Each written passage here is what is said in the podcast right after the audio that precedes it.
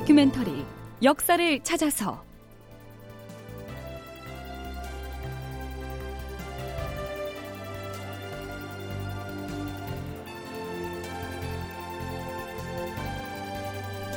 제 793편 전라도 진격을 차단하라.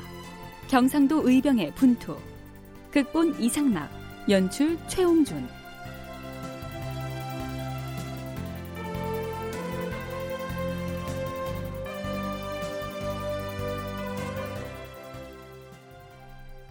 여러분 안녕하십니까? 역사를 찾아서의 김석환입니다. 경상감사 김수와 홍희 장군을 자칭한 의병장 곽재우 사이에 일어난 갈등과 반목에 대해서 지난 시간에 그 내용을 대략 살펴봤지요. 그런데 그 발단과 전개 과정을 짚어보면요. 두 사람이 서로 갈등하고 반목했다기보다는 일본군이 침략해오자 칠의 겁을 먹고 도망을 쳤던 경상감사 김수를 겨냥해서 의병장인 곽재우가 김수의 목을 쳐서 응징하겠다는 경문을 도내 전역에 배포함으로써 터져나온 문제였다. 이렇게 표현하는 것이 실상에 가깝습니다. 곽재우는 스스로 가산을 털어서 의병을 조직하고 왜군 소탕에 나섰으니까 그 명분이야 김수와 비할 바 없이 떳떳했지요. 조선 후기 학자 이성령이 태조 때부터 인조까지의 역사를 편년체로 서술한 일월록이라는 역사서를 보면 곽재우에 대한 이러저러한 비화들이 여러 편 올라 있습니다. 곽재우는 성품이 질박하고 꾸밈이 없었으며 향리에서는 효성이 극진하다는 평을 받았다. 외란이 일어나자 집안의 재물을 털어서 군사를 모집하였는데 그의 아내는 극구 말렸다. 멈추세요. 멈추십시오. 그 길이 곧 죽음을 당할 길이라는 사실을 정녕 몰라서 이렇게 나서는 것입니까? 어찌하여 아무 소용없는 계획을 세워서 죽음을 자초한다는 말입니까? 제발 무모한 생각을 접으십시오. 그만두지 못하겠어. 자꾸 이렇게 방해를 하고 나서면 비록 부인이라도 용서하지 않을 것이오. 자, 가자! 이리야!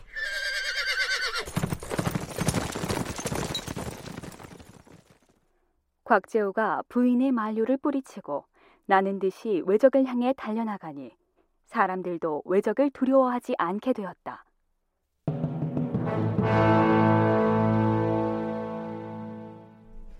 그런가 하면 일본군에 부역한 사람을 처단한 사례도 기사로 올라 있습니다. 장군, 영산 사람 공의겸이라는 자가 곧 고향집에 내려온다는 첩보를 입수했습니다. 공의겸이라. 그 자가 누구인가? 왜군에게 항복한 뒤에 스스로 왜군의 향도를 자임하여 한성으로 올라가 지내고 있는 자입니다. 그 자가 고향에 있는 가솔에게 편지를 보내서 이런 말을 했다고 합니다. 장차 이 나라를 일본군이 다스리게 되면 내가 당연히 경주 부윤의 벼슬을 받아서 부임하게 될 것이다. 아무리 낮아도 밀양 부사 정도의 벼슬은 차지할 것이니 그리 알고 기다리라. 뭐라? 나라를 배반한 반역자가 그런 소리를 짓거렸다는 말이냐? 그렇습니다, 장군. 일설에는 자기가 경상도 관찰사라고 참칭하고 다녔다는 소문도 나돌고 있습니다. 이런, 이런. 그렇다면 이 홍희 장군이 가만둘 수 없지. 이번에 본가에 내려오거든 반드시 그 자를 체포해 와야 할 것이다. 곽재우는 부하를 영산에 보내서 바로 그 공위겸을 사로잡아 오지요. 영산은 지금의 경남 창녕입니다. 외놈한테서 경주 부윤의 벼슬을 받기로 약조가 돼 있다고 하였느냐? 그 전에 이 홍희 장군의 칼부터 받아라! 이놈!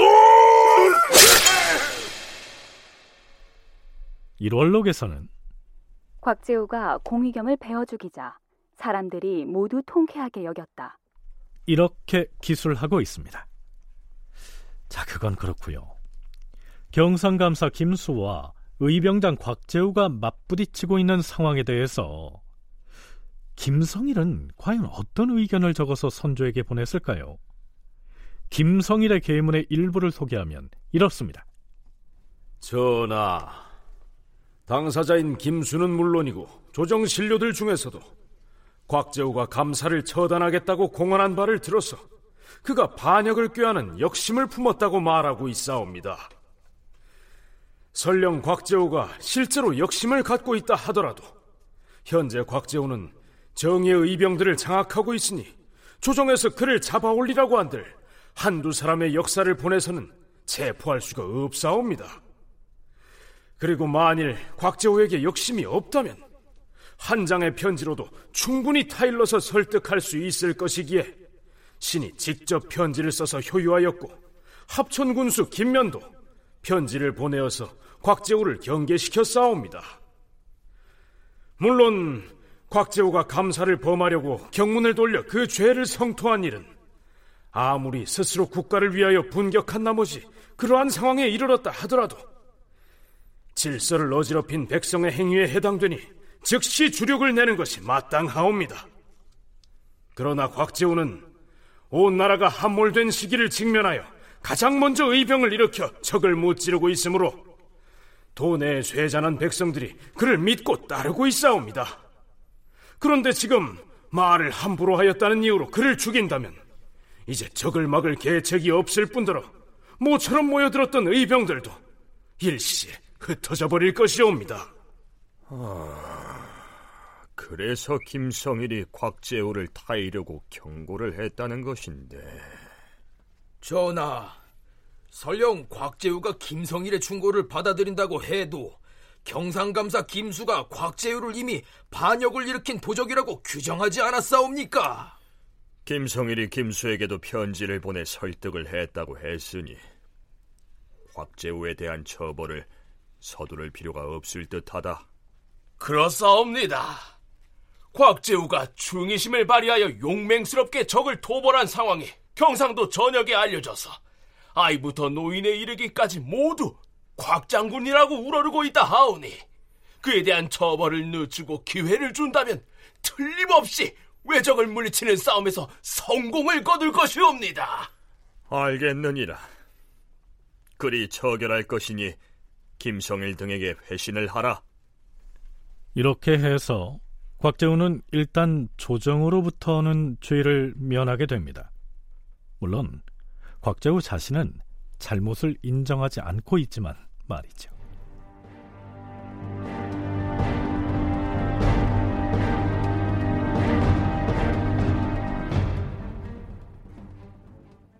자, 그럼 이제부터는 홍의장군 곽재우의 본격적인 의병 투쟁을 탐색해 보겠습니다.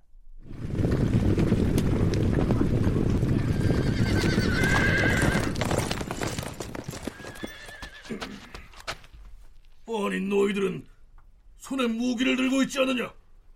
어디에서 온 군사들이냐?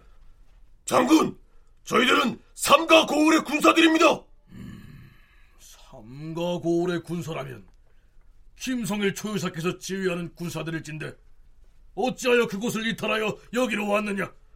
이제 저희도 장군의 군사입니다. 초유사께서 우리를 장군의 군대로 예속시켜 주셨습니다. 과연 이 홍희 장군을 지지하시는 분은 초유사 나리뿐이구나.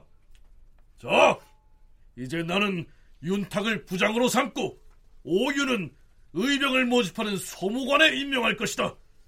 이제 우리는 의령뿐만 아니라 삼가와 합천 등 세 고을에 있는 외놈들을 모두 몰아내고 백성들을 편안하게 농사지며 살게 할 것이다. 자, 모두 나를 따르라!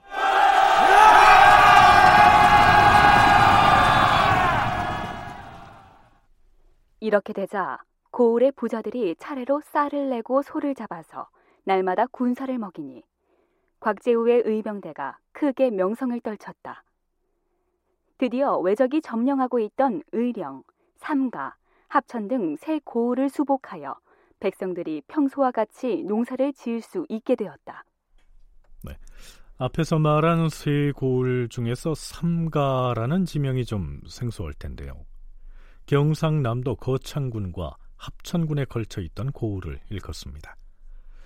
곽재우는 이 쇠고를 수복하고 난 뒤에 병사들에게 이렇게 명합니다. 자, 이제 우리는 정암진으로 가서 그곳에 진지를 구축할 것이다. 아니, 장군, 어찌하여 하필이면 정암진으로? 장군, 정암진 나루는 진을 구축하기에는 여러 가지로 어려운 점이 조만간 정암진에서 왜구들과 큰 전투를 벌여야 할 것이다. 자, 모두 정암진으로 가자.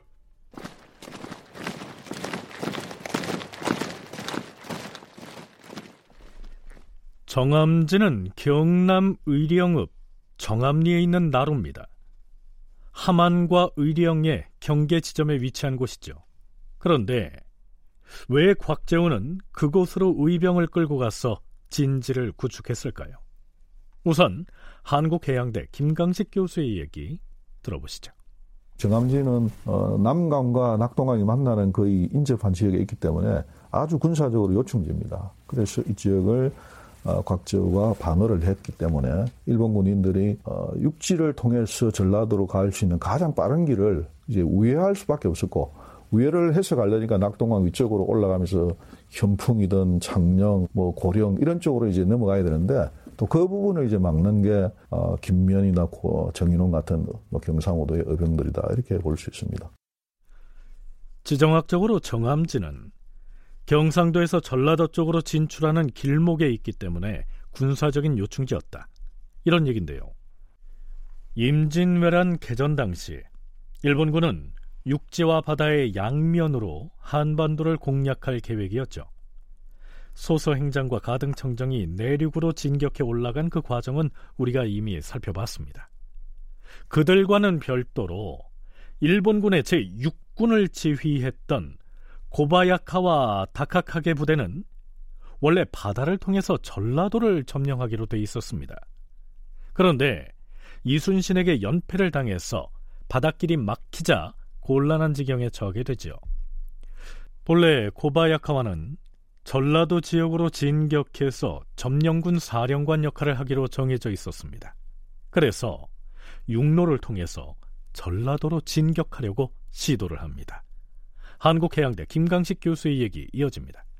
팔도 문군 정책에 따라서 전라도를 책임진 사람이 고바야카와인데 이 양반이 서울에서 이제 내려와서 전라도 쪽으로 가려고 합니다. 그러니까 거기 과정에서 충청도의 이치나 웅치라는 고개를 넘어서 가야 되는데 그쪽을 이제 건율이든 또 이쪽 지역 군사들이 막으니까 그쪽으로 진격하려는 일본군의 큰 흐름이 막힙니다. 그러니까 이제 일본 군인들 더 내려와서 경상도 쪽에 김천, 어, 선산 이런 쪽에서 전라도 쪽으로 진격을 하려고 하고 그것도 김면이든 뭐 정인호 이런 어병에서 좀 그, 좌절이 됩니다.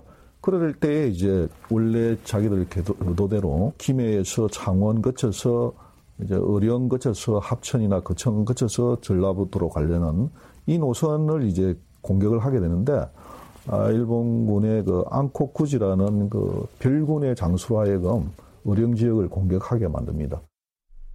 일본군 제6군 지휘관 고바야카와와 취하장수 안코쿠지 에케이가 전략을 논의합니다.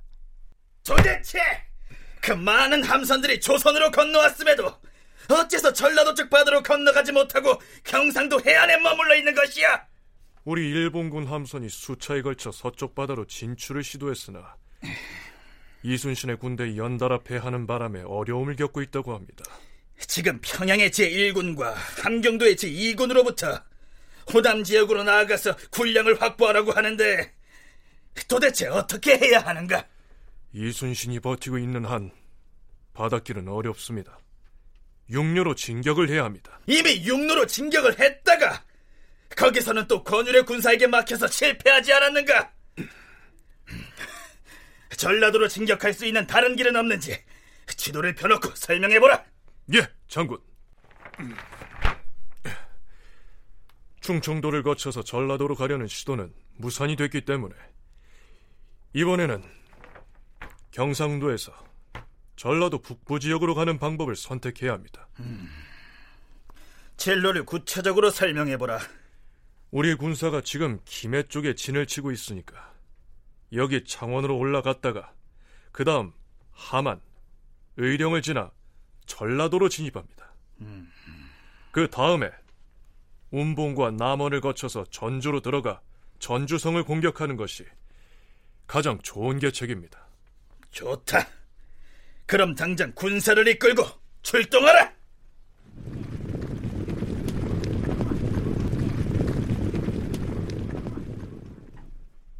하만과 의령을 지나서 전라도로 진격한다고 했지요. 바로 그 길목에 정암진이 있는 것이죠.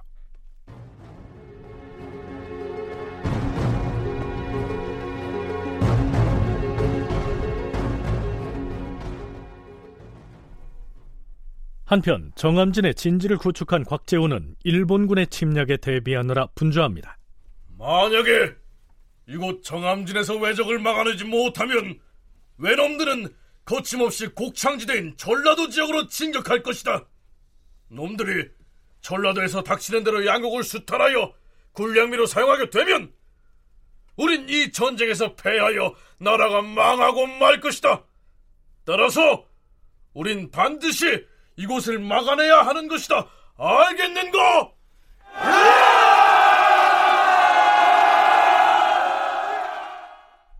결과부터 얘기하자면 곽재우를 포함한 경상도의 의병들은 정암진 전투에서 승리를 거둠으로써 일본군의 전라도 진격을 차단하는 데 성공합니다. 이 정암진 전투의 승전이 전체 전세에 어떤 영향을 미쳤는지 광주 전남연구원 김만호 연구위원으로부터 들어보시죠. 곽재우가 담당했던 곳이 정암진이라고 하는 곳인데요. 대단히 좀 전략적으로 중요했던 지점을 좀 막아주었기 때문에 일본군이 호남 쪽으로 올려다가 좀 북쪽으로 좀 약간 튕겨 나가는 듯한 식으로 이제 바뀌게 되는 거죠. 그러니까 이제 이 정암진 전투는 나중에 있을 제 1차, 2차 진주성 전투 이전에 일본군의 호남 진출을 좀 한 차례 미리 선방했다라고 하는 점에서 이 이후 호남 지역이 보존되면서 이 지역에서 호남 지역에서 경상도나 또 의주나 명군에게 병량미를 좀 보낼 수 있고 또 수많은 의병이 창의해서 경상도 지역을 또 도리어 와서 방어하게 해주는 이러한 이후의 양상에 중요한 역할을 했던 것이 바로 정암진 전투라고 볼 수 있습니다. 네. 앞에서 경상도에서 일어난 초기의 의병은 우선은 내고장을 지키자 하는 기치를 내걸고 들고 일어났기 때문에 향병의 성격을 지녔다고 했었죠. 그러나 정함진 전투의 사례를 보면 영남의 의병들이 단순히 내고장을 지키자는 차원을 넘어서 곡창지대인 전라도로 진출하는 길을 결코 일본군에게 내어주어서는 안 된다는 각오로 죽음을 무릅쓰고 싸움에 임했으니까요. 자, 이 세기 경상도 의병의 성격을 그저 향병으로만 규정해서는 안 되겠죠. 뿐만 아니라 이후에 전라도에서 일어난 의병들은 자기 고장은 아직 일본군의 침략을 받지 않았음에도 경상도로 건너가서 전투를 지원했으니까요. 이 의병이 왜 오를 의자의 의병인지 이해가 가시겠죠. 자, 그렇다면 곽재우 등이 이끄는 의병들은 오합지졸에 급조된 군대를 가지고 과연 어떻게 이 정암진에서 막강한 일본의 정예군을 물리칠 수가 있었을까요? 다큐멘터리 역사를 찾아서 다음 시간에 계속하겠습니다.